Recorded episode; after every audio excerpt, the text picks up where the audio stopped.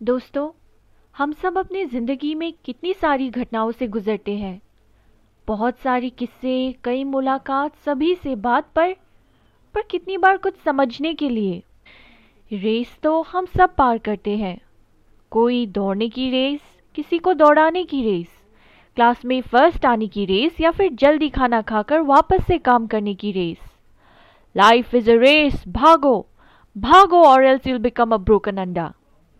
ऐसे तो हम सब ज़िंदगी भर भागते ही नहीं रह जाएँगे। ओके लेट मी बिगिन एक रेसिंग प्रतियोगिता आयोजित होने की अवसर में कई रेसर्स फुल्ली रेडी होकर रेसिंग लाइन में गो का बेसब्री से इंतज़ार कर रहे थे।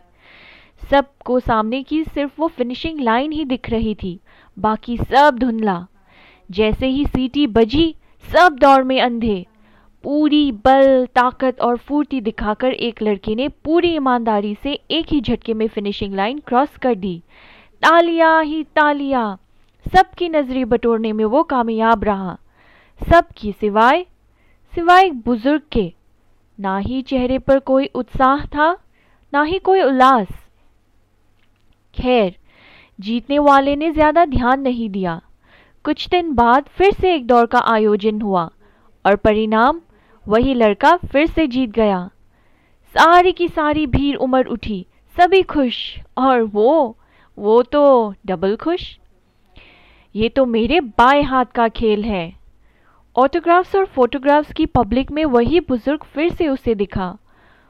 उनको ना ही कोई खुशी थी और ना ही कोई गम हो रखा था। उससे रहा नहीं गया।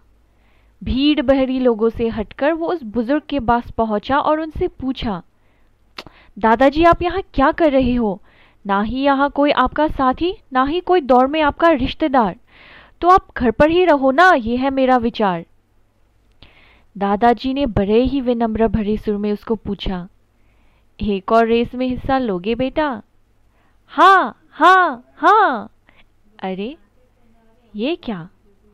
स्टार्टिंग लाइन पर तो मेरे अलावा दो ही लोग हैं। एक अंधा और एक लंगड़ा। रेस शुरू हो गया और ज़ाहिर सी बात है, उसकी क्षमता में उसकी प्रतियोगी टिक नहीं पाए उसने बेशक फिर से सबसे पहले फिनिशिंग लाइन क्रॉस कर ली हो, पर इस बार कुछ अलग था। सब खामोश।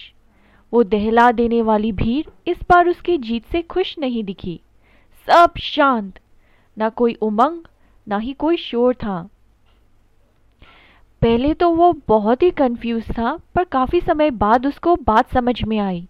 वो भागते हुए स्टार्टिंग लाइन की ओर पहुँचा और अपनी प्रतियोगियों की सहायता करते हुए बिना कोई हड़बड़ाहट के सभी के साथ एक साथ फिनिशिंग लाइन को क्रॉस कर दिया।